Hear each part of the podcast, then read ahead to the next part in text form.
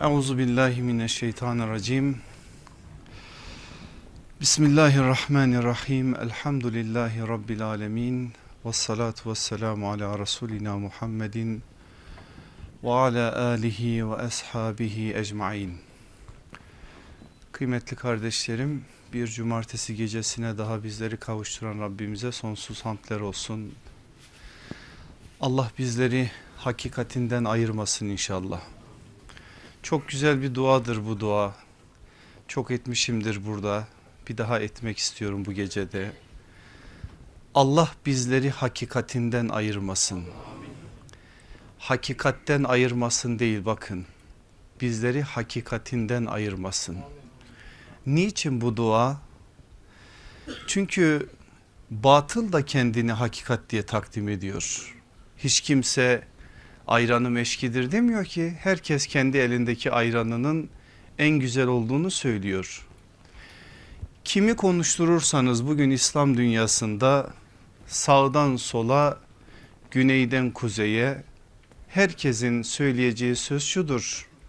Biz Kur'an'a göre hareket ediyoruz.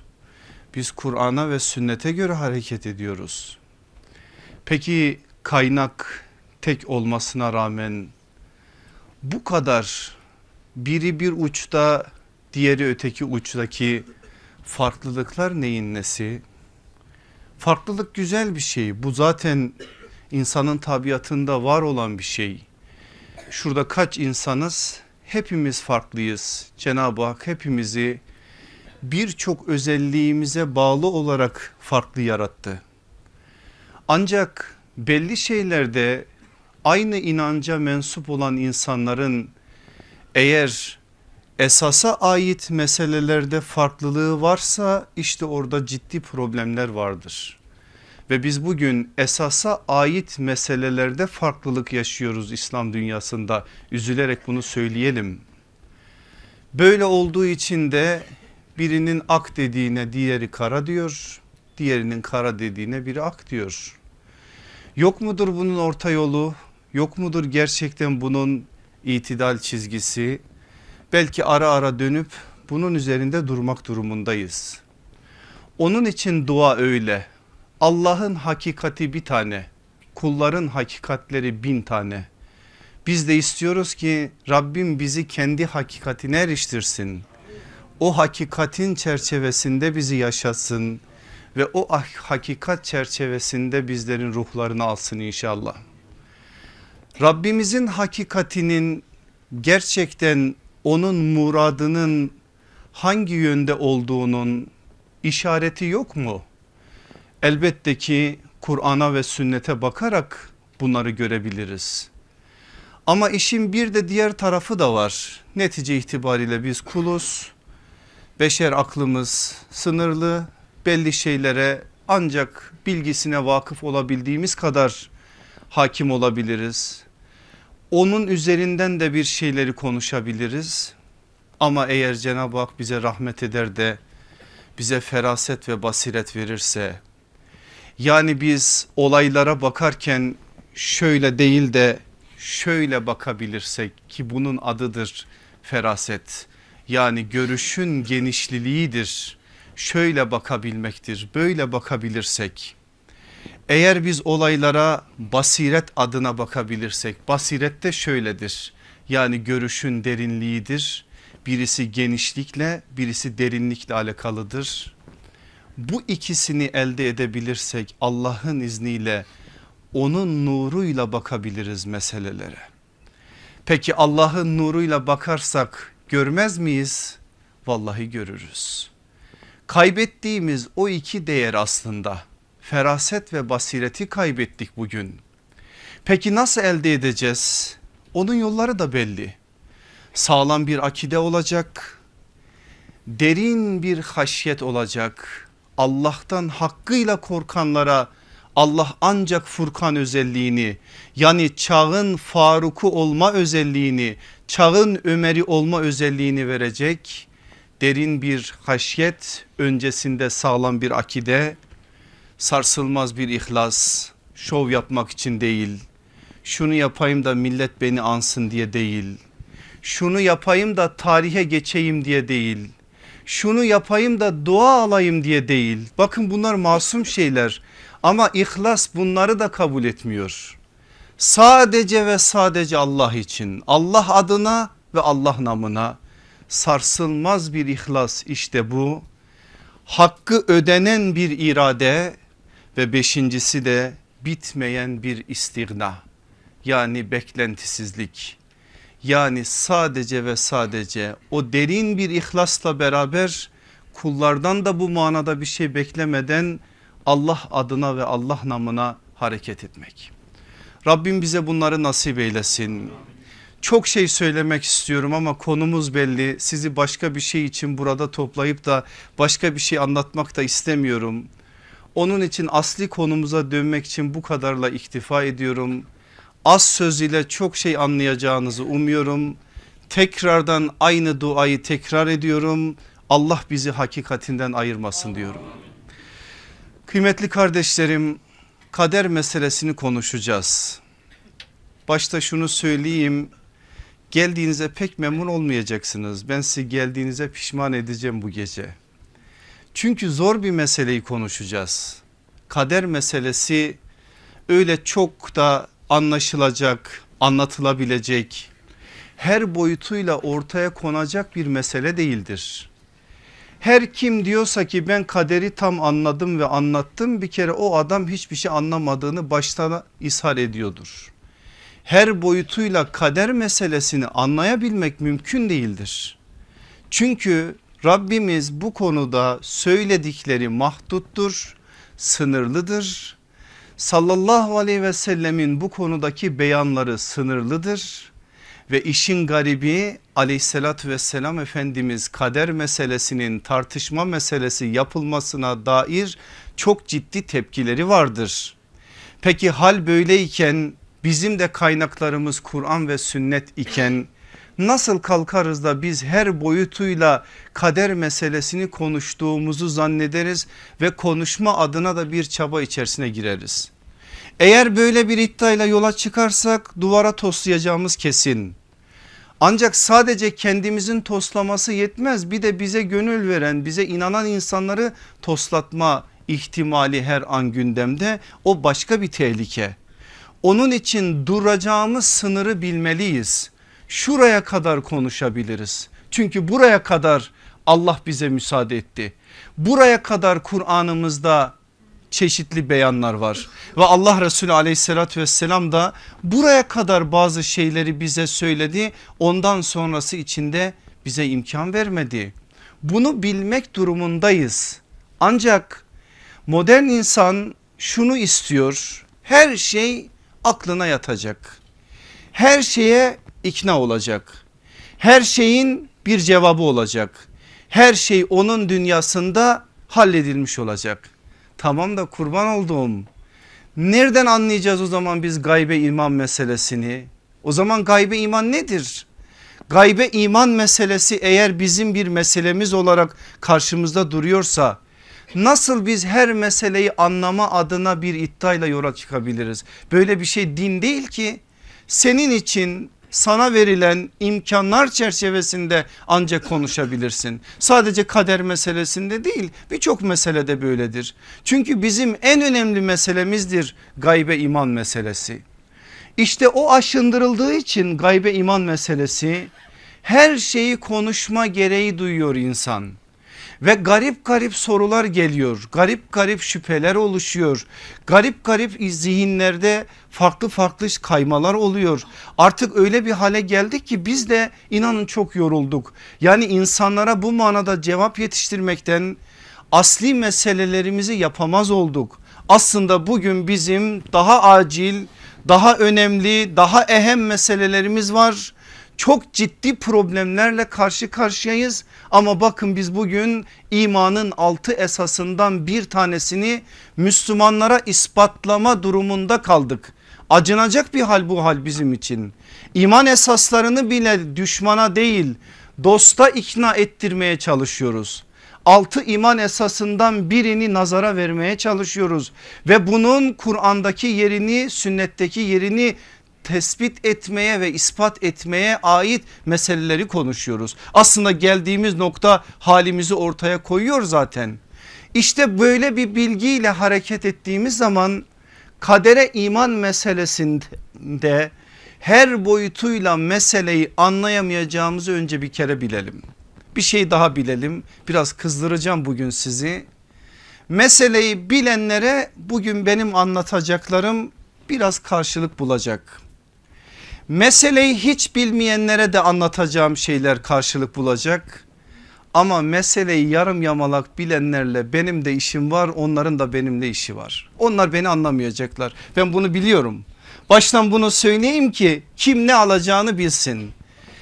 Bilen adam alır zaten çünkü bilme, bildikleri üzerinden konuşacağız.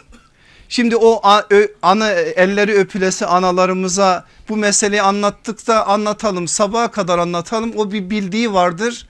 Bilmediğini için de onun da sıkıntısı yok. O zihninde belirlediği bir şey var.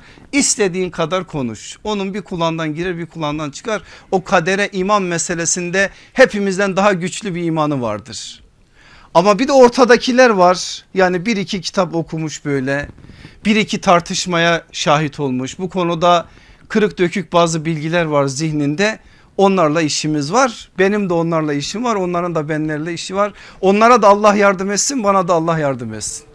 Şimdi kıymetli kardeşlerim kader meselesinde Allah Resulü aleyhissalatü vesselamın dünyasından bir meseleyle sözü başlatırsak şunu görürüz. Sallallahu aleyhi ve sellem Efendimiz ona yakın hadiste belki daha fazladır bu sayı ama doğrudan meseleyle alakalı olarak bir sayı veriyorum. Ona yakın hadiste bu meselenin münakaşa konusu yapılmasını, cidalin meselesi yapılmasını, mücadelenin konusu yapılmasını ciddi bir şekliyle gadapla karşılamıştır. Tirmizi'nin kader babının ilk hadisi Ebu Hureyre'nin naklettiği hadis böyle bir hadisle başlar. İmam Tirmizi'nin özellikle ilk hadis olarak onu alması da aslında önemli bir mesaj taşır. Hadisin ne olduğunu şimdi gördüğümüz zaman aslında İmam Tirmizi'nin de bu meseleyi tartışma meselesi yapmayın noktasında bir mesajla işi başlattığını anlamış oluruz. Ebu Hureyre radıyallahu anh diyor ki oturmuştuk bir grup arkadaşımızla beraber Mescid-i Nebevi'de belli meseleleri konuşuyorduk.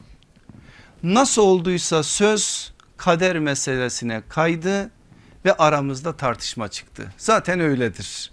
Yani kader meselesini konuşmaya başladın mı 2-3 cümleden sonra başlar tartışmalar. O gün de aynısı oluyor ve tartışma başladı. Biz kendi aramızda tartışırken sallallahu aleyhi ve sellem çıkıp yanımıza geldi. Bizi o halde gördüğü zaman ne yapıyorsunuz burada dedi. Biz de dedi ki ya Resulallah kader meselesini konuşuyoruz. Ebu Hureyre diyor ki bir anda sallallahu aleyhi ve sellem öyle bir gadaplandı ki ben onun o gadaplanmasına dair o hali şimdiye kadar hiç görmemiştim. Şimdi arkadaşlar siz defaatle benden duydunuz. Aleyhissalatü vesselam Efendimizin o gadap halini ki hadis kitaplarımız bize öyle nakleder. Kıpkırmızı kesilir. Alnının ortasında bir damar vardır o damar şişer. Sahabe de anlar ki sallallahu aleyhi ve sellem sinirlenmiş. Ancak Ebu Hureyre burada başka bir tasvir veriyor bize.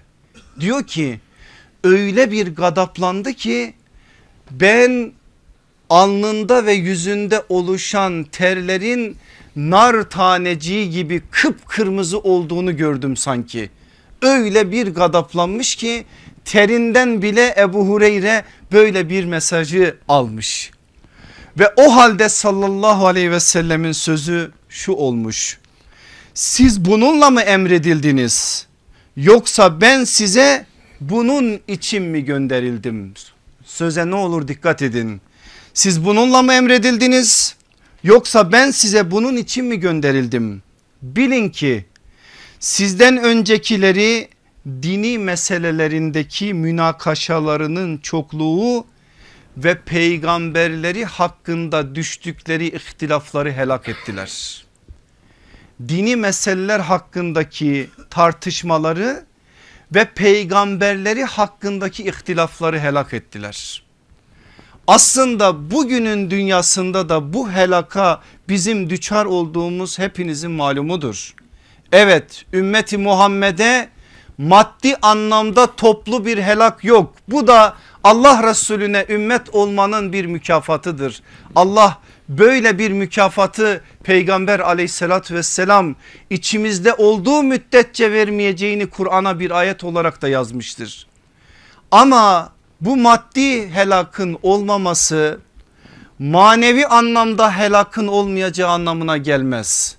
İşte bugün 1 milyar 700 milyon Müslümanın içine düştüğü bu hal aslında manevi bir helakın neticesidir. Aramızdaki tefrikalar, aramızdaki ayrılıklar, birbirimizi yiyip bitirmeler, birbirimize karşı tahammülsüzlüğümüz, birbirimize karşı halimiz bir yönüyle o helaka düçar olduğumuzu gösteriyor. Sebebini de sallallahu aleyhi ve sellem beyan ediyor. Dini meseleleri tartışma konusu yapmak ve peygamberler hakkında ihtilafa düşmek. Allah bu halden bizleri muhafaza etsin. Şimdi sahabe bunu duyunca kader meselesini tartışmanın malzemesi yapar mı? Yapmadılar. Yapmadılar ta Hazreti Osman dönemine kadar.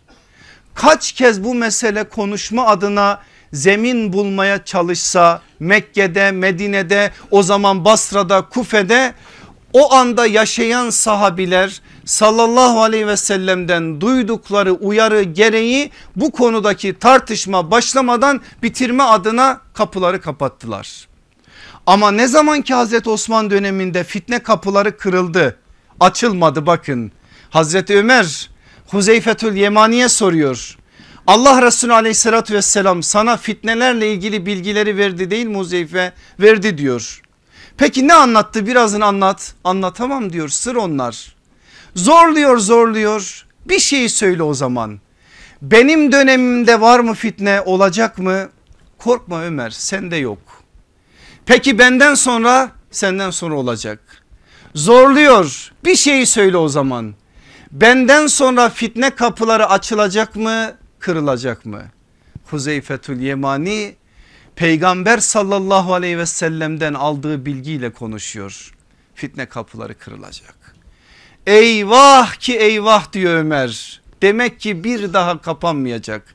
Eğer açılsaydı bir daha kapanabilirdi ama kırıldı.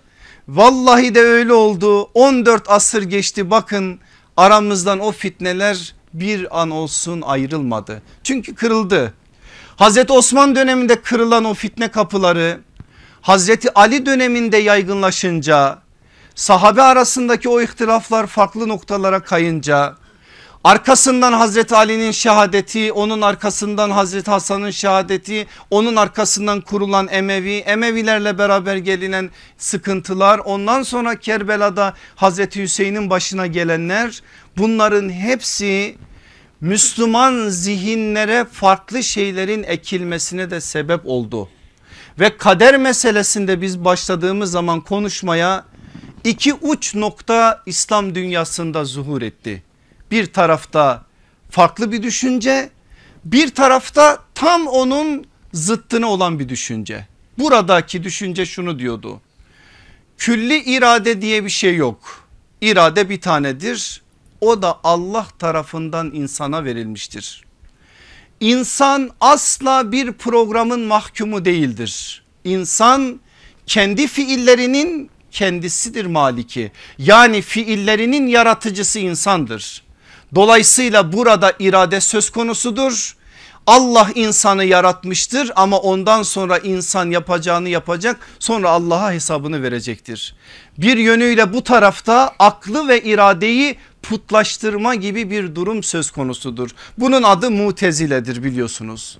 Bu tarafta da bir görüş var tam zıttı o ne diyor?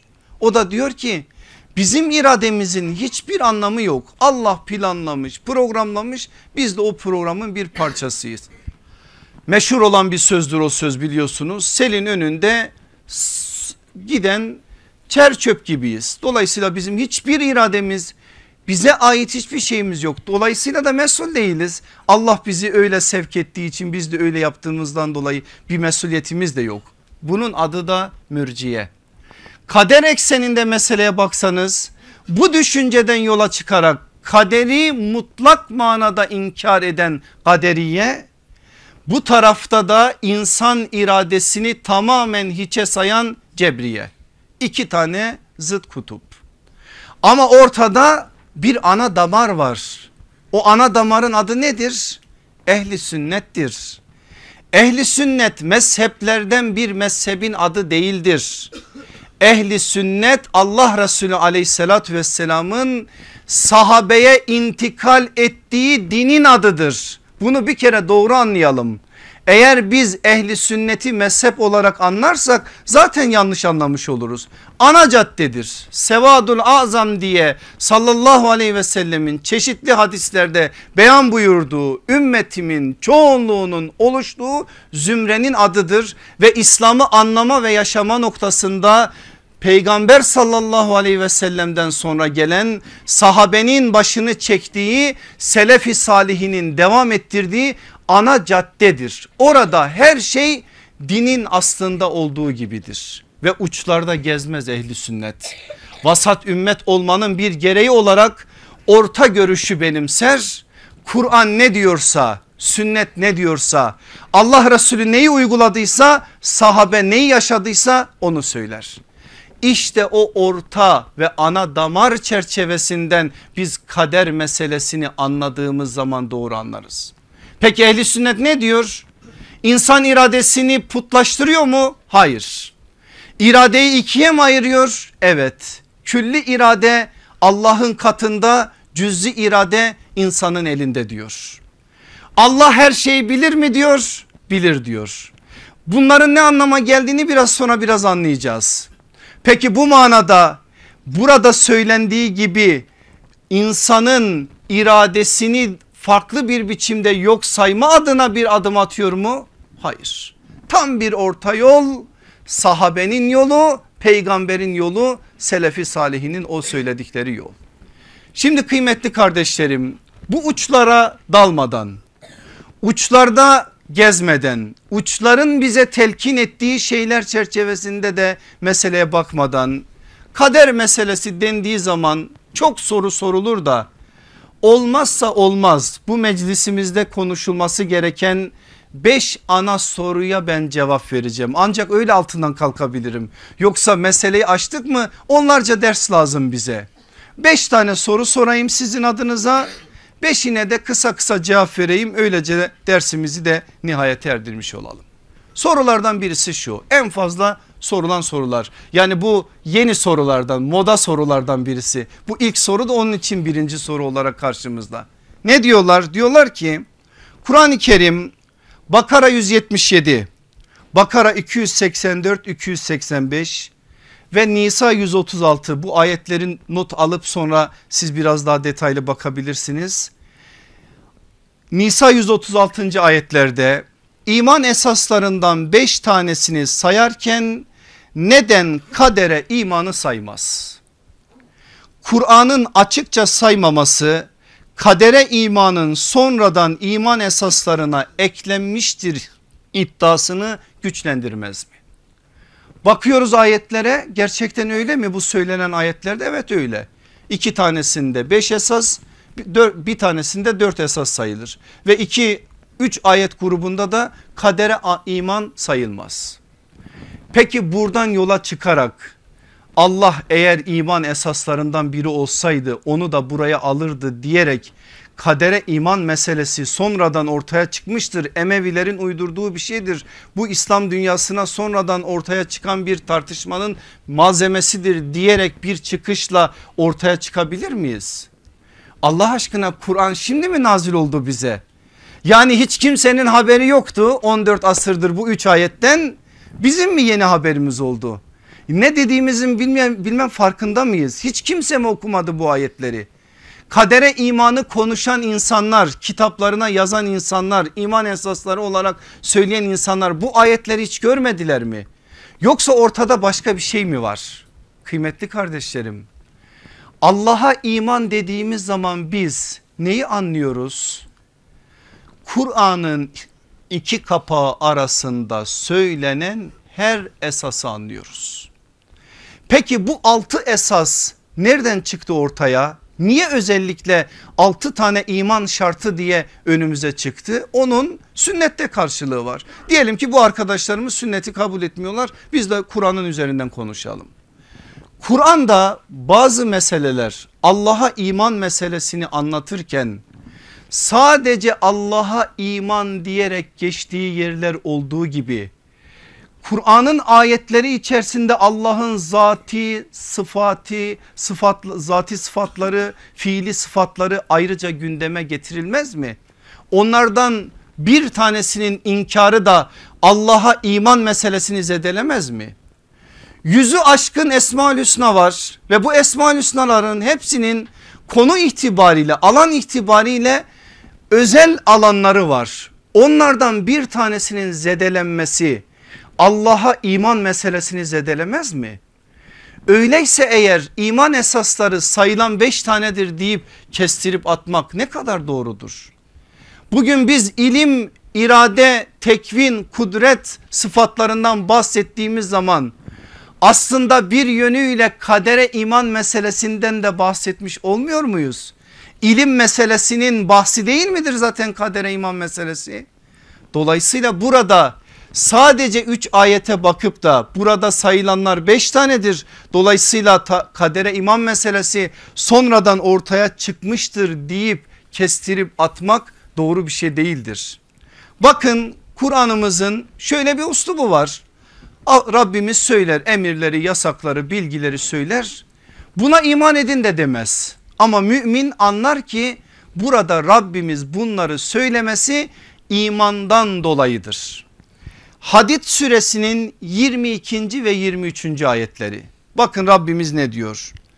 Yeryüzünde vuku bulan ve sizin başınıza gelen herhangi bir musibet yoktur ki biz onu yaratmadan önce bir kitapta yazılmış olmaz. Ne dedi Rabbimiz? Kaderi dedi. Bunu söyleyince iman edin demeye gerek var mıdır? Mümin zaten iman eder. Ama tebyin görevi sallallahu aleyhi ve sellemde ya böyle bir vazifesi var ya o da bu meseleyi bize izah ederken yine Kur'an çerçevesinde bakın Rabbimizin dediği bu bunlar imanın esasları diyerek bize beyan eder. Dolayısıyla Kur'an'dan birkaç ayetle yola çıkarak iman esaslarını tespit etmemiz mümkün olmaz. Burada söylenenleri bir bütün olarak ele almak durumdayız. İkinci sorumuz. Kur'an-ı Kerim'de kadere kökünden türetilen birçok kelime geçer. Bu kelimelerin geçtiği ayetlerin hiçbiri kadere imandan açıkça söz etmez. Öyle soruyorlar sorulan soruları ben söylüyorum. Geçtiği yerlerde takdir, ölçü, miktar, yasa, kanun vesaire anlamlarda kullanılmıştır. Kur'an'da kadere imanı açıkça söyleyen ayet veya ayetler var mıdır? Var mıdır? Vardır. Dolaylı ayetleri değil doğrudan ayetleri söyleyeyim size en az 30 tanedir. Vereyim mi ayetlerin rakamlarını bir, bir bakın ama bakarken böyle son yıllarda yazılmış meallerden bakmayın. O mealleri yazanlar zaten o kelimelere o anlamları vermişler. Onun için Kur'an'da yok. Kur'an'da yok değil mealde yok ama Kur'an'da bulmak istiyorsan metni de okursun. Güvendiğin bir tefsiri de okursun var mı yok mu görürsün o zaman. Ben ayet numaralarını vereyim siz ehil bir tefsirde meseleyi okuyun. Ahzab suresi 38. ayet. En'am suresi 59. ayet. Enfal suresi 42. ayet. Kamer suresi 49, 52, 53. ayetler. Furkan suresi 1. ve 2. ayetler. Hadid suresi 22, 23, Tevbe 51, Tegabün 11, İnsan 60 ila. Bu ayetlerin hepsinde kadere iman meselesi doğrudan anlatılan meseledir. Ama birkaç tane örnek vermek gerekirse mesela Kehf suresi bu nazarla okunduğu zaman aslında baştan başa bize kadere iman meselesini anlatır. Allah Resulü aleyhissalatü vesselama o doğrudan gelen inşallah demedikçe bir şey söyleme ayeti uyarısı aslında bir yönüyle kaderle bağlantılıdır. Kehf suresinin 24. ayeti. Ancak yine biz meseleyi doğrudan mesajlarla sınırlı tutarsak Hazreti Musa ile kullardan bir kul yani Hazreti Hızır arasındaki o yolculuk nasıl anlayacağız onu? Üç tane meseleden bahsediyor. Geminin delinmesi, yetim çocuk ve yıkık duvarın düzeltilmesi. Allah aşkına levh-i mahfuzda yazılmış o bilgilerin bir yönüyle Hazreti Musa ile Hazreti Hızır arasındaki o kıssalardaki karşılığı değil midir? Oradaki o hadise başlı başına bize o üç hadisede başlı başına bize o mesajları anlatır. Ama ben size çok daha rahat anlayacağınız bir örnek vereyim. Ne örneğini vereceğim biliyor musunuz? Tebbet suresini vereceğim. Tebbet suresinin kaderle, kaderle ne alakası var? Var mı yok mu? Biraz irdeleyelim isterseniz. Ne zaman nazil oluyor bu ayet? En ittifak edilen görüşe göre nübüvvetin 3. yılında. Dörtte söyleyen var. ikinin sonu da söyleyen var. Üçüncü yıl diyelim biz. Üçüncü yıl nazil oluyor bu süre. Kaç yıl yaşıyor Ebu Leheb o sürenin arkasından? Bedrin arkasından Hicri 2'de ölüyor. Yani tam 15 yıl değil mi? Üçüncü yıl şey yaparsak 10 yıl 12 yıl affedersiniz 12 yıl. Peki hanımı Ümmü Cemil ne zaman ölüyor? Bilgi net belli değil. Ancak bazı rivayetlerden yola çıkarak şu bilgiyi elde edebiliyoruz. Çok büyük ihtimalle sallallahu aleyhi ve sellem'den sonra. Ebu Cehil'in Ümmü Cemil'le olan o evliliğinden çocukları var. Utbe var, Uteybe var, Muattif var, Azze var, Durre var, Halide var. Üç kız üç oğlan var. Altı tane çocuktan bir tanesi dışında beşi de iman ediyor. Ama Uteybe Allah Resulü aleyhissalatü vesselamı nübüvvetin o sonrasında o bilinen hadise üzerine yani hanımlarını boşama meselesinden sonra çok Efendimiz'i rencide edip toplum üzerin önünde de küçük düşürdüğü zaman bir yaptığı beddua ve o bedduanın neticesinde de küfür üzere ölmesine dair bilgiyi biliyoruz. Bu bilgiler ışığında meseleye baktığımız zaman Allah Tebbet suresini indirince Ebu Leheb'in de hanımı Ümmü Cemil'in de küfür adına birbirlerine olan desteklerinden dolayı cehennemdeki akıbetlerini söyledi. Az bir şey akılları çalışsaydı zaten akılları çalışsaydı Müslüman olurlardı o ayrı bir mesele. Akılları çalışsalardı Kur'an'ın o hükmünü iptal etme adına Müslüman olduklarını söyleyebilirlerdi. Ve söyleselerdi de bu manada insanların kafasına şüphe düşürürlerdi. Söylemediler. Peki İslam'ın sesini kısmak için 40 tane olay dümen çeviren o günün insanları bir tanesinin aklına gelmez mi Ebu Leheb'e gidip bunu söylemek ya da Ümmü Cemil'e sonraki süreçte? gelmez Allah silmiş hafızadan. Çünkü kader planında o çizilmiş. Ebu Leheb'de Ümmü Cemil'de cehennemi boylayacaklar. Allah bunu yazmış artık o yazıldığı için hüküm de beyan edildikten sonra artık onu kim değiştirebilir? Dolayısıyla yazılıp yazılmadığına kader planında bazı şeylerin olup olmadığına bu saydığım ayetlerin hepsi delil ama hepsinden öte bildiğimiz hepimizin bildiği bir hadise de bir delil olarak karşımızda duruyor. Bunlar karşımızda dururken kalkıp da kadere iman meselesi Kur'an'da ayet olarak anlatılıyor mu anlatılmıyor mu meselesini ayrıca sormak boşuna zait bir meseledir karşımızda. Kardeşlerim şimdi Kamer suresinin 49. ayetine bir daha geri dönelim. Bu ayetin sebebi nüzulü adına kitaplara baktığınız zaman şu bilgiyi göreceksiniz. Allah Resulü aleyhissalatü vesselamla Mekke müşrikleri kader konusunda tartıştılar ve bu ayetler indi. Bakın kaynaklarını da vereyim size gittiğinizde bakın Müslim'in kader babının 19 numaralı hadisi, Tirmizi'nin tefsirül Kur'an 3290, Ahmet bin Hanbel'in Müsnedi cilt 2 sayfa 444 476 ve daha başka ayetler. Mekke müşriklerinin sorularının üzerine bu ayetler indiği söyleniyor.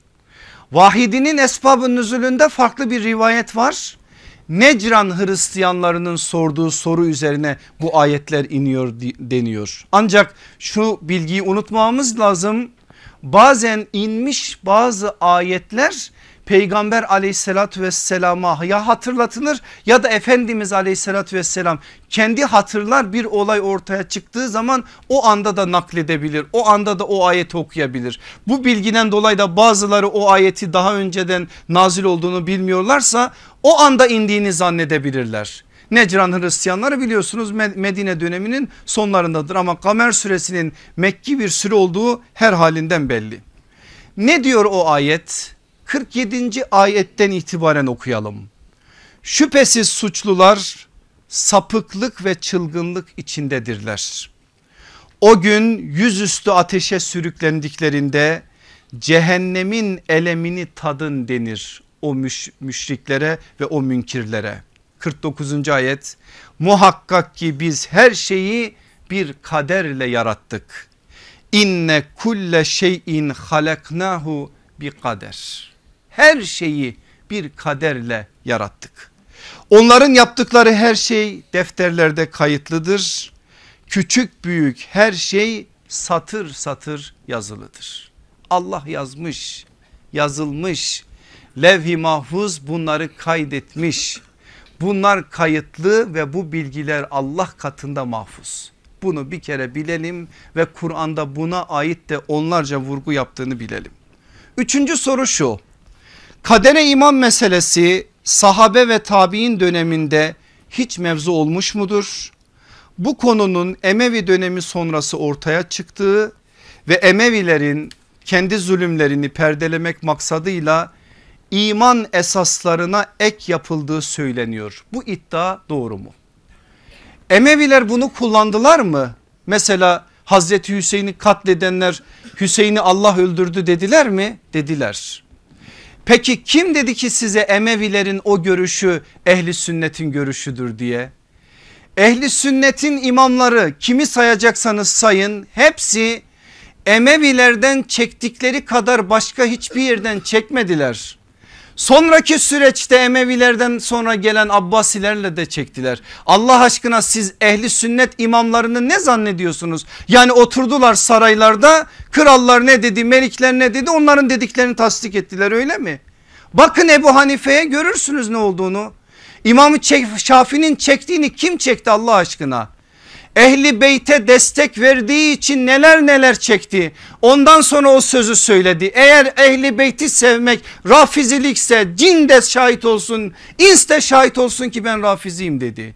Bu sözü söylettiler en sonunda İmam Şafii'ye. İmam Malik'in çektiklerini okuduğunuz zaman görürsünüz. Devrin sultası Muvatta'yı devletin resmi bir kitabı olarak edinmek istediği zaman İmam Malik'in tavrını okuyun. Okuyun da imamlarımızın devletle siyasetle o günkü siyasetle aralarına ne kadar mesafe koyduklarını görürsünüz. Ya Ahmet bin Hanbel'i söylemeye gerek var mı? Onun çektikleri belli zaten. Onun kameti alimlerimizin isabetle belirttikleri gibi Hazreti Ebu Bekir'in ridde hadiselerindeki kameti gibidir.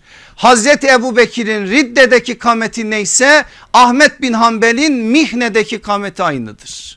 Yani ümmeti koruma adına ümmeti muhafaza etme adına hiçbir şeye eyvallah demediler. Ne kaybedeceklerini ne kazanacaklarına bakmadılar.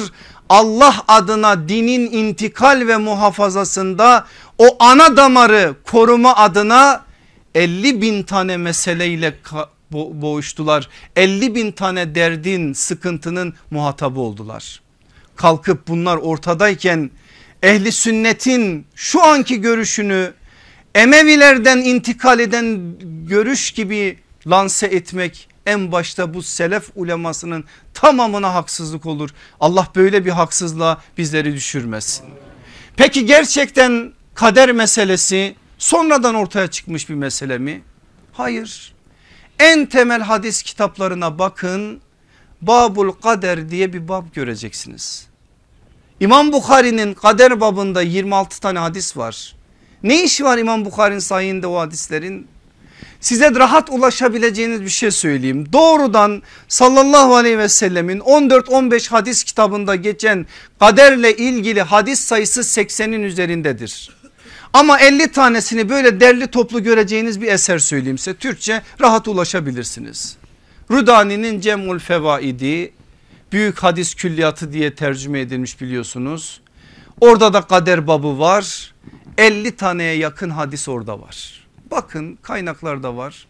Müracaat etmek istediğinizin şerhlerine müracaat edin bakın ve anlamaya çalışın. Ve bu meselenin ne zamandan beri İslam dünyasında ta peygamber sallallahu aleyhi ve selleme sorulan sorular üzerinden şekillenerek sahabeye intikal ettiğini sahabeden de sonraki sürece nasıl intikal ettiğini göreceksiniz. Örnek olsun diye sahabenin dünyasından iki tane örnek vereyim size. Tabi'in neslinin önemli simalarından Abdullah İbni Deylemi kendisi başından geçen bir hadiseyi anlatıyor. Diyor ki kader konusunda içimde bazı şüpheler oluştu. Bir türlü kendimi ikna edemedim. Ve dedim ki gideyim Übey İbni Kab'a meseleyi sorayım. Übey İbni Kab radıyallahu an meşhur ve çok önemli bir isimdir biliyorsunuz. Ensardan Kur'an muallimi olan fetva verebilecek kadar da ilmi seviyesi sahabe içerisinde öne çıkan bir isimdir. Vardım diyor yanına halimi anlattım dedim ki böyle böyle bir durumum var. Übey İbni Kab bana konuşmaya başladı. Kaderi ispat yok. Kadere ait çok söz de yok dikkat edin sözleri aynen okuyacağım size. Diyor ki eğer Allah göklerinde ve yerlerinde bulunan halka azap etseydi onlara zulmetmiş sayılmazdı. Bakın şüphe var ya şahısta Übey İbni Kap da bunu söylüyor. Eğer Allah göklerde ve yerde bulunan yani varlık alemi içerisinde bulunan kim varsa onların hepsine azap etseydi yine de onlara zulmetmiş olmazdı. Eğer onlara rahmetle muamele etseydi bu onlar için amellerinin karşılığından daha hayırlı olurdu.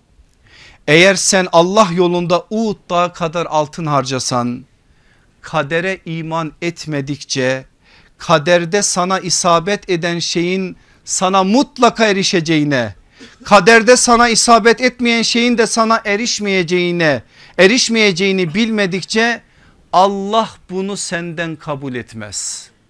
Dikkat buyurun son cümleye eğer bundan başka bir inanç üzere ölü üzerinde ölürsen cehenneme girersin. Oradan çıktım diyor. Abdullah İbni Mesud'un yanına gittim ona da anlattım o da aynı bu şeyleri söyledi bana. Oradan çıktım Huzeyfetül Yaman'ın yanına gittim aynı şeyleri söyledi bana. Oradan çıktım Zeyd bin Sabit'e gittim aynı şeyleri söyledi bana. Ve ondan sonra kalbim tatmin oldu diyor. Bu rivayetin de kaynağını vereyim size. Ebu Davud'un Babul Kader Bab fil Kader 4699 numaralı hadis. Bunun gibi onlarca rivayet okuruz biz sahabenin dünyasından. Ama bir rivayet var ki kaderle irade arasındaki bağı da bize verir. Ona geleceğim en son soru zaten o ama şimdiden bir zemin olsun zihinlerinizde. Hazreti Ömer'in hilafet günleri Hazreti Ömer İslam coğrafyasını dolaşmaya çıkıyor. Yönü Şam'dır Şam'a gidecek ta uç noktalarda İslam ordularını ve İslam toplumunu ziyaret edecek. Tebuk bölgesine gelince orada konaklıyor. O günde Şam bölgesinin komutanı olan Ebu Ubeyde İbni Cerrah Hazreti Ömer'i yormama adına karşılama adına Tebuk'a geliyor. Birbirleriyle karşılaşıyorlar. Hatta ondan önce Hazreti Ömer iki de bir soruyor. Kardeşim nerede kardeşim nerede? En son biri soruyor. Kardeşin kim? Ey emir el müminin kim olacak diyor. Ümmetin emini Ebu Ubeyde İbni Cerrah. Geliyor sarılıyorlar birbirlerine hasret gideriyorlar ve birkaç gün o Tebuk bölgesinde beraberce kalıyorlar. Tam hareket edecekler beraberce haberci haberi getiriyor. Şam bölgesinde müthiş bir veba salgını yayılmış ve insanlar içerisinde bu salgın gün geçtikçe daha fazla yaygınlık kazanıyor. O anda sahabeyle istişare ediyor Hazreti Ömer ve oraya gitmeme kararı alıyor. O kararı söyleyince Ebu Ubeyde İbni Cerrah bir teslimiyet kahramanıdır. Onun da farklı bir kameti vardır. Orada Hazreti Ömer'e şunu söylüyor. Ey emir el müminin korktun mu? Allah'ın kaderinden mi kaçıyorsun? Ne söylüyor Hazreti Ömer? Söz şudur. Allah'ın kaderinden başka bir kaderine kaçıyorum. Allah senden ebeden razı olsun. Söz budur işte Allah'ın kaderinden başka bir kadere kaçıyorum. Ebu Ubeyde İbni Cerrah'ın yüzündeki o hoşnutsuzluk ifadesini görünce açıklıyor Ömer. Ömer kaderi anlatıyor bize. Her şeyi anlattığı gibi kaderi de anlatıyor. Ey Ebu Ubeyde diyor senin bir sürü deven olsa önünde de iki tane bahçe olsa bir bahçede çokça ot olsa ağaç olsa bir bahçede çorak olsa sen o iki bahçeyi de bilsen develerini alıp otu bol olan o bahçede getirip otlatsan Allah'ın kaderine göre hareket etmiş olur musun? Olurum diyor. Peki orada değil de çorak olan yere gitsen Allah'ın kaderine göre hareket etmiş olur musun? Olurum diyor. E ben de bunu yaptım diyor. Allah'ın kaderinden Allah'ın kaderine gittim. Allah'ın kaderi belli ama onu ben bilmiyorum. Ben bilmediğim için irademi sonuna kadar kullanmalıyım. Hazreti Ömer'in dediği bu. Bu. Şimdi ben size sorayım. Soru var. Beşinci soruda geleceğim. Evlilik kader mi irade mi? Kader diyenler bir el kaldırsın. İrade diyenler ikisi diyenler üçüncü bir şık. Peki şimdi bakacağız neymiş. Allah Resulü aleyhissalatü vesselamın o mübarek ellerinde yetişen sahabe-i kiram efendilerimizin kadere karşı yaklaşımı böyle. Hazreti Ömer'in bu rivayetini hiç unutmayın. Başka rivayetler de var ama zamanı kullanma adına biraz hızlı geçeceğim. Gelelim dördüncü soruya. Diyorlar ki bize imanın ve İslam'ın şartlarını en detaylı şekilde anlatan rivayet Cibril rivayetidir. Doğru mu? Doğru. Ancak bu rivayetin İmam Bukhari'de geçen varyantında Kur'an'ın saydığı beş esas yer almasına karşın kadere iman sayılmaz. Bu da kadere iman şartının olmadığı anlamına gelmez mi? Sorular esaslı ve gerçekten bilmiyorsanız dersiniz ki evet bak çok mantıklı buradan da bir şeyler çıkar bize ama buradan da ekmek çıkmıyor. Neden? İmam Bukhari'nin aktardığı o hadis o meşhur Cibril hadisi ki İmam Kurtubi çok güzel bir şey söylüyor. Ne diyor biliyor musunuz o hadis için? Ümmü sünne sünnetin anasıdır diyor o hadis. Yani o meşhur Cibril hadisi İmam Kurtubi'nin dilinde böyledir. Sünnetin anasıdır. O hadis evet iman esaslarını İslam'ın esaslarını şartlarını ihsanın tanımını kıyamet alametlerinin neler olduğunu bize aktarır. Ancak İmam Bukhari'nin kitabında geçen o rivayet bugün bizim hadis kitaplarımızda mevcut olan rivayetlerden sadece bir tanesidir. İmam Bukhari'den önce de o rivayeti aktaran ve bize nakleden kitaplarımız var hadis kitaplarımız. İmam Bukhari'den sonra da var ve sadece bu rivayetin naklini bize ulaştıran nakleden sahabi efendimiz Ebu Hureyre değildir. İmam Bukhari'nin aldığı rivayet Ebu Hureyre rivayetidir. Ancak bakın hadis kitaplarına tam 34 tane farklı varyant göreceksiniz. Bakın bu önemli bir şey. Şimdi de hemen ön yargıda bulunmayın işte bakın e, bu kadar ihtilaf olduğu için içinden çıkamayız falan diye. Aslında çok önemli bir şey de öğretecek bize. Hadisler nasıl anlaşılır nasıl anlaşılmalı bu konuda da önemli ipuçları yakalayacağız bu soruya karşı verilecek cevapla. Abdullah İbni Ömer'in babası Hazreti Ömer'den aktardığı 9 rivayet. Sadece Abdullah İbni Ömer'in aktardığı 12 rivayet. Ebu Hureyre'nin aktardığı 6 rivayet. Ebu Hureyre ile Ebu Zer'in beraberce aktardıkları iki rivayet. Enes bin Malik'in aktardığı iki rivayet. Abdullah İbni Abbas'ın aktardığı iki rivayet. Cerir bin Abdullah'ın aktardığı bir rivayet. İmam Bukhari bu 34 rivayetten bir tanesini alıyor. Hangi rivayeti alıyor? Ebu Hureyre'nin rivayetini alıyor. Bakıyoruz Ebu Hureyre rivayetine orada İslam'ın şartları da sayılıyor. İslam'ın şartlarını Ebu Hureyre'nin Bukhari'de geçtiği nakliyle okuyalım. İslam odur ki Allah'a ibadet etmek, ona şirk koşmamak, namazı ikame etmek, zekatı vermek, Ramazan'da oruç tutmak. Eksik kaldı mı? Ne yok? Hac yok. Şimdi biz bu rivayetin üzerinden kalkıp diyebilir miyiz? Bu rivayette hac yok o zaman hac İslam'ın şartı değildir diyemeyiz. Bu bir dursun zihnimizde. İmanın esaslarına gelin. İman Allah'a, meleklerine, kitaplarına, Allah'a kavuşmaya, peygamberlerine ve kıyamette yeniden dirilmeye inanmaktır. Ne yok? Kadere iman yok.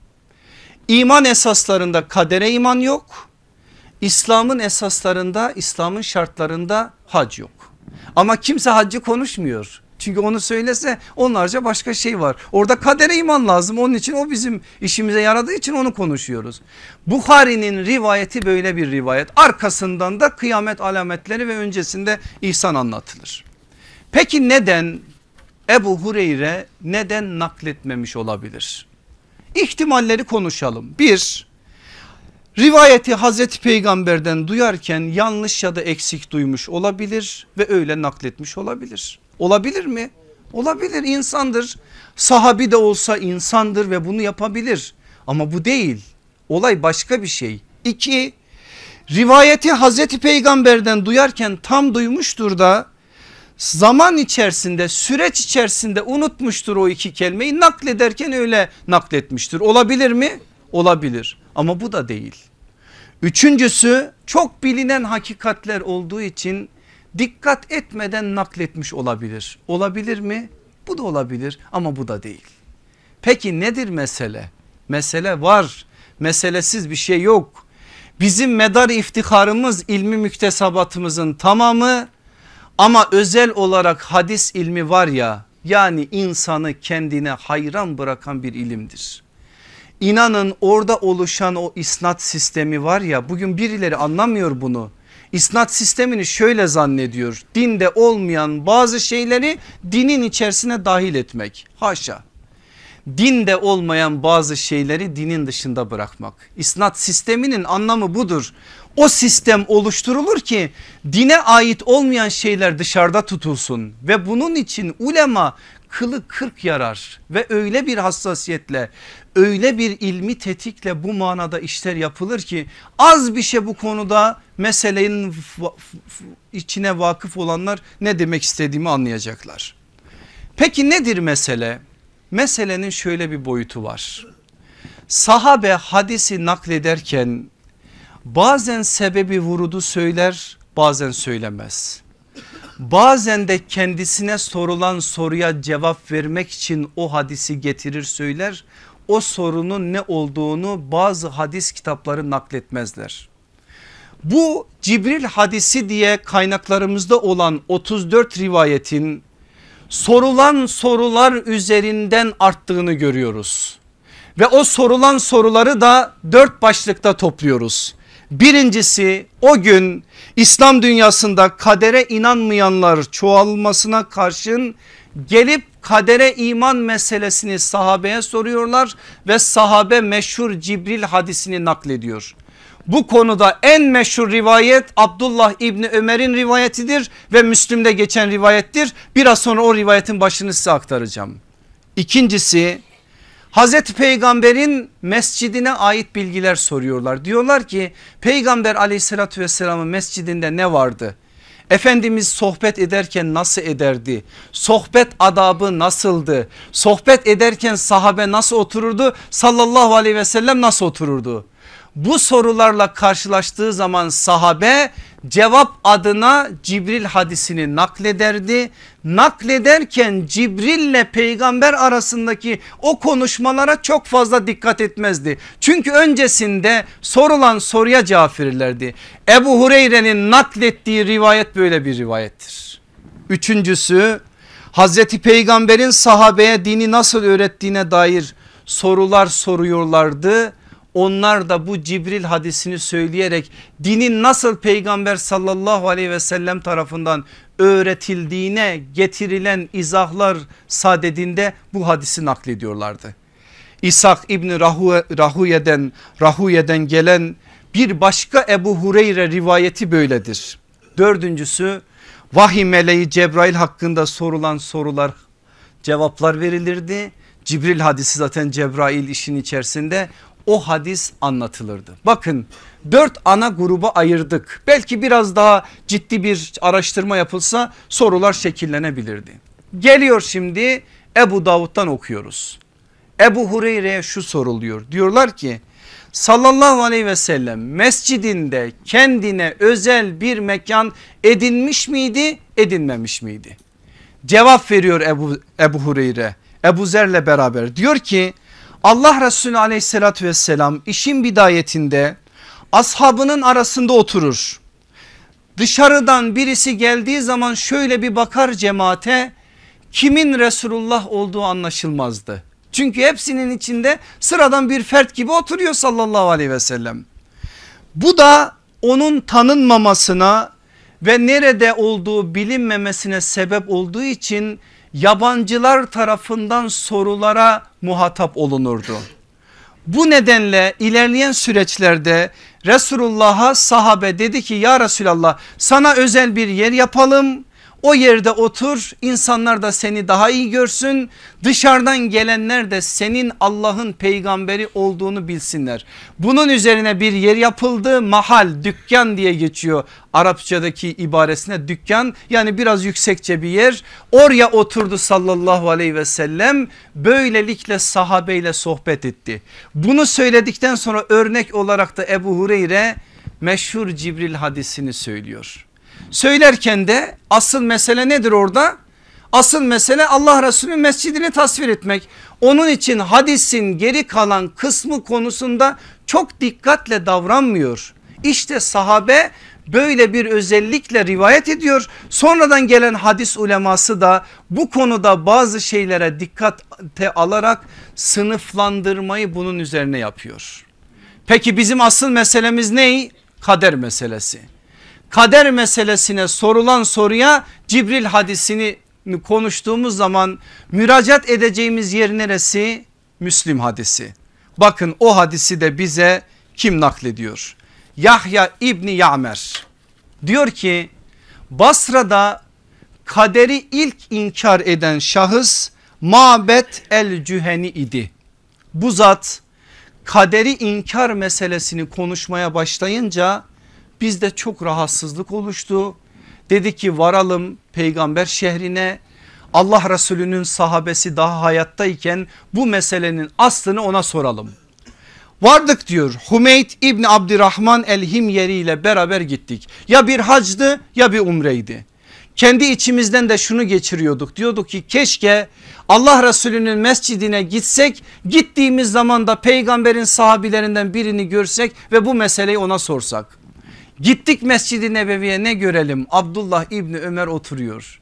Allah'a hamd ettik. Ben Abdullah İbni Ömer'in sağına arkadaşım Hümeyt ise soluna oturdu.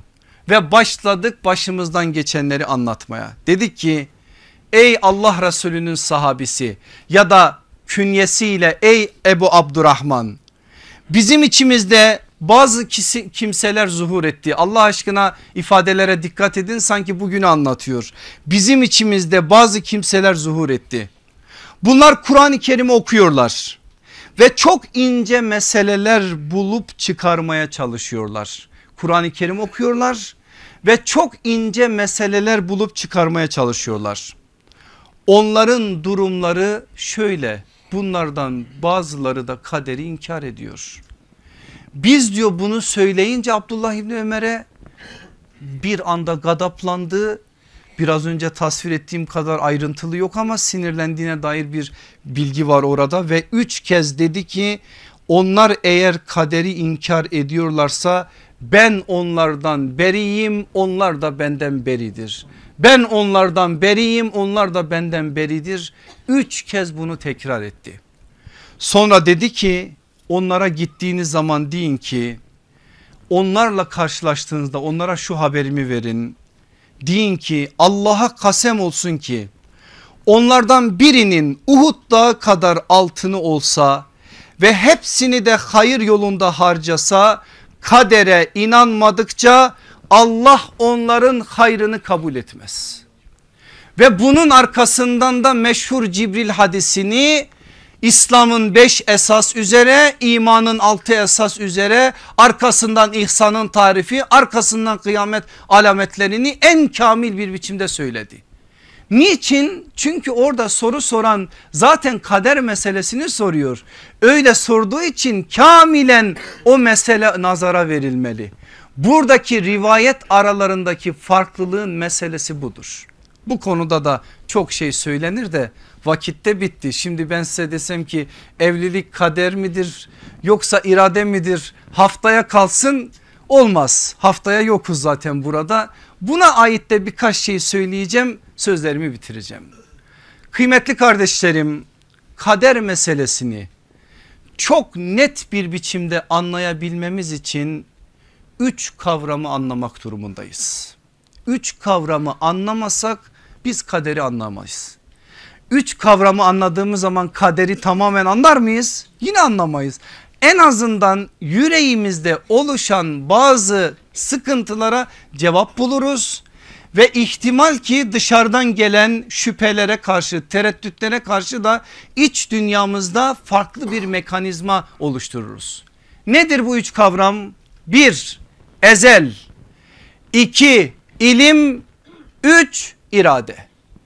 Bu üç şeyi bilirsek kader meselesini biraz olsun anlarız. Bir ezel nedir ezel? Geçmiş insan için doğru. Peki Allah için Allah için geçmiş hal ve gelecektir. Bakın biz kavramlara insan nazarından ve insan üzerinden baktığımız için meseleyi anlayamıyoruz. Allah için ezel kavramını konuştuğumuz zaman üç hali de konuşmalıyız. Hem mazi hem hal hem müstakbel.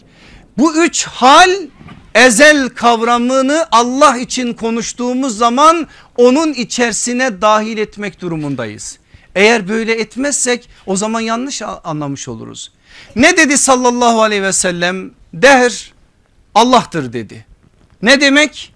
Zaman Allah'tır. Ne kastediliyor?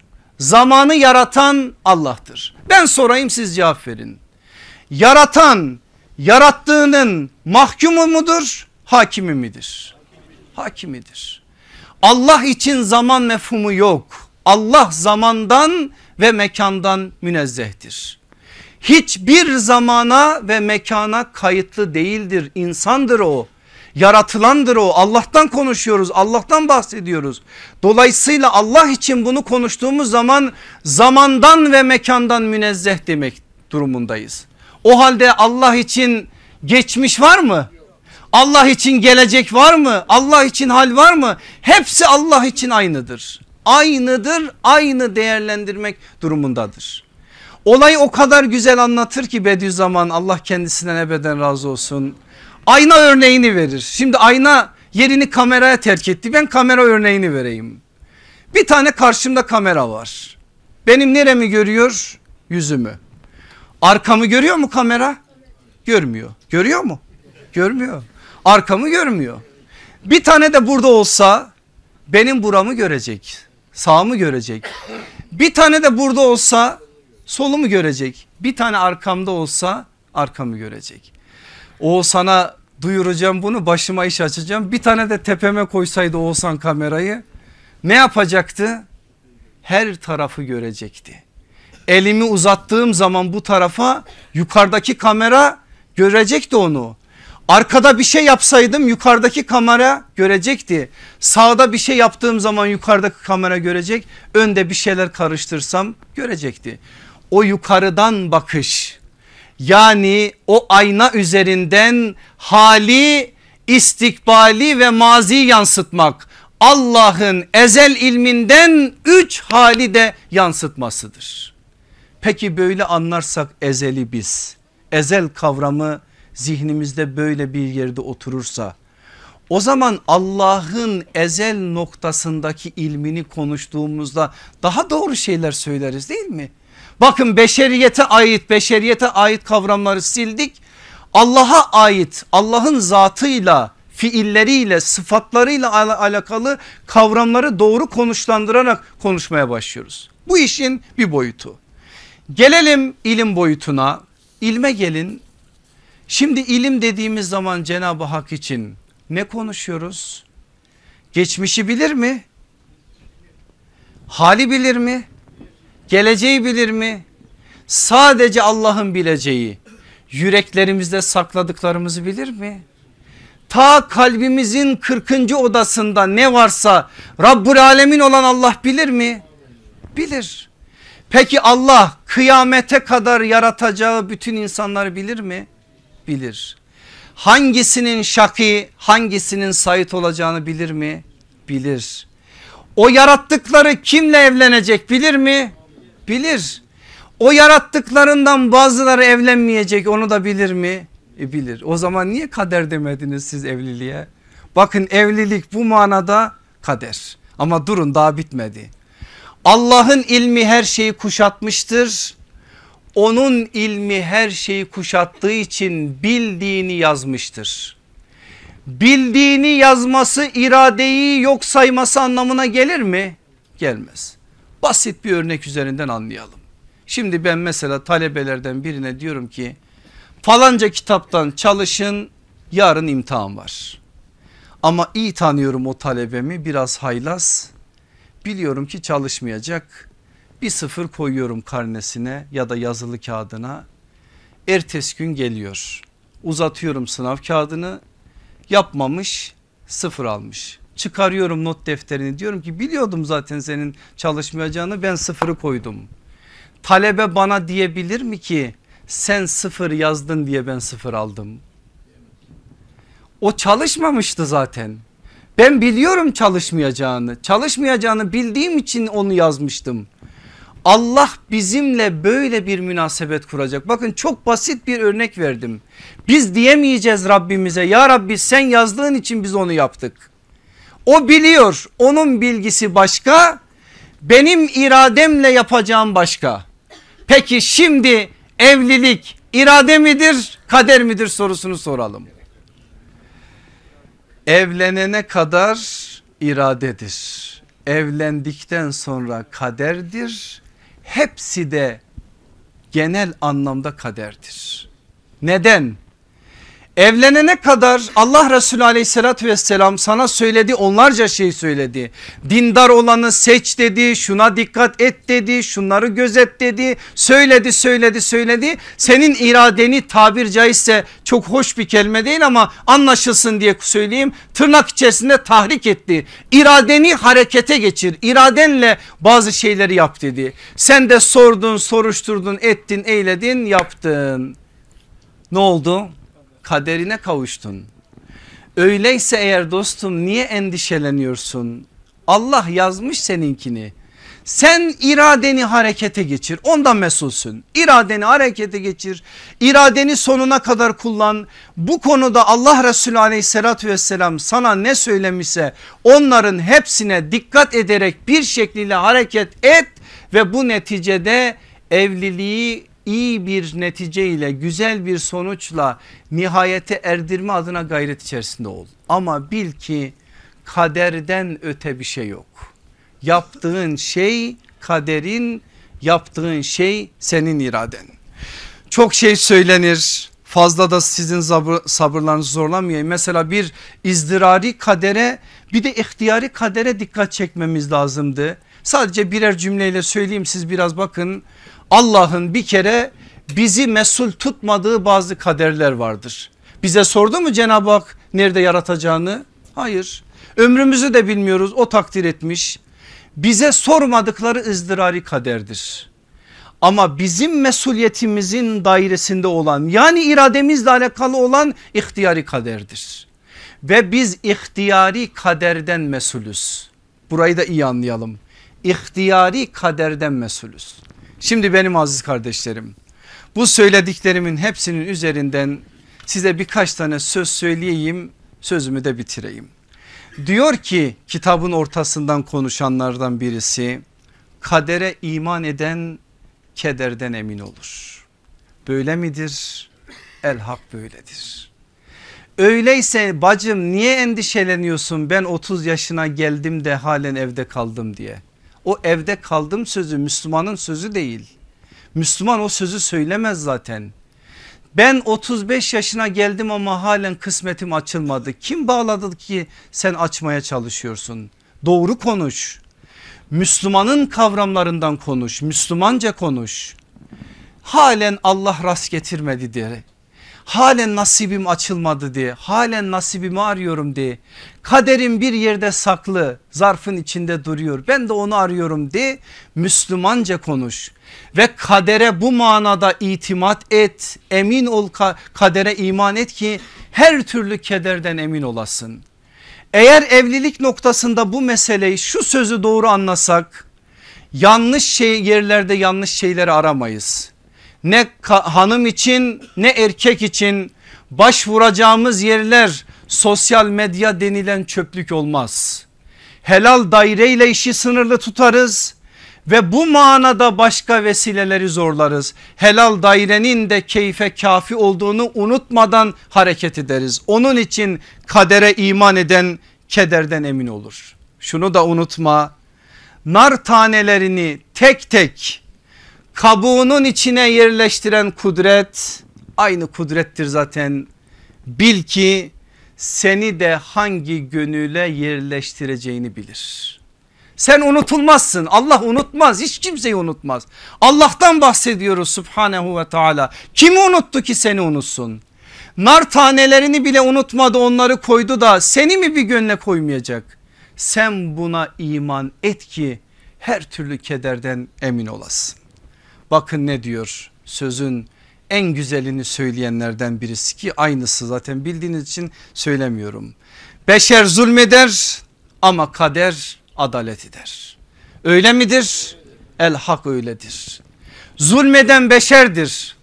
Ondan dolayı zelleye düşen peygamberlerimiz başlarımızın tacı bir zelle başlarından geçtikten sonra ne dediler? Ben nefsime zulmettim. Zulmeden benim ama kader adalet eder.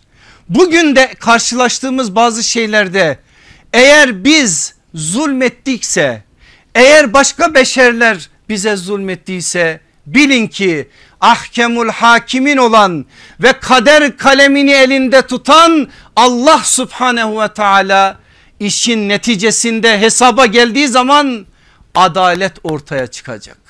Bu dünyada bazı şeyleri kaybetmişsin ne yazar? Alacaksın alacağını bunu bil kadere bu manada itimat et. Bakın ne diyor bir başka biri. Eğer Allah seni bana yazmışsa benden kaçışın yok.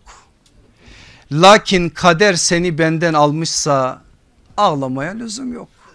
Ne kadar güzel değil mi? Bilmiyorum doğru mu ama notlarımda öyleydi çok da doğrulatamadım. Şemsi Tebrizi'ye ait bir sözmüş. Siz yine bir bakın doğru mu? Bir başka biri bakın ne diyor o da kaderi çok iyi anlayan birisi olarak konuşuyor. Sakın kader deme kaderin üstünde bir kader vardır. Ne yapsalar boş göklerden gelen bir karar vardır. Allah senden razı olsun. Sana uzun ömürler versin. O üstadımız Sezai Karakoç Allah ömrüne bereket versin. Anlayan biri konuşuyor. Bakın kadere isyan yok haşa. Kaderi devre dışı bırakmamak da yok. Karar kelimesiyle kader kelimesi arasında da yakın bir bağ var. Ben o bağı, bağı da size emanet ediyorum. Son söz bir de dua olsun bu. Kula bela gelmez hak yazmadıkça hak bela yazmaz kul azmadıkça. Allah kadere iman edenlerden etsin bizi. Allah kadere isyan edenlerden etmesin. İradenin hakkını verenlerden etsin bizi. İradesini sonuna kadar kullanarak onların mesuliyeti neyse onları ortaya koyup çıkan neticeye de el hayru fima vaka diyerek olanda hayır vardır diyerek teslim olanlardan etsin bizi. Velhamdülillahi Rabbil Alemin. El Fatiha.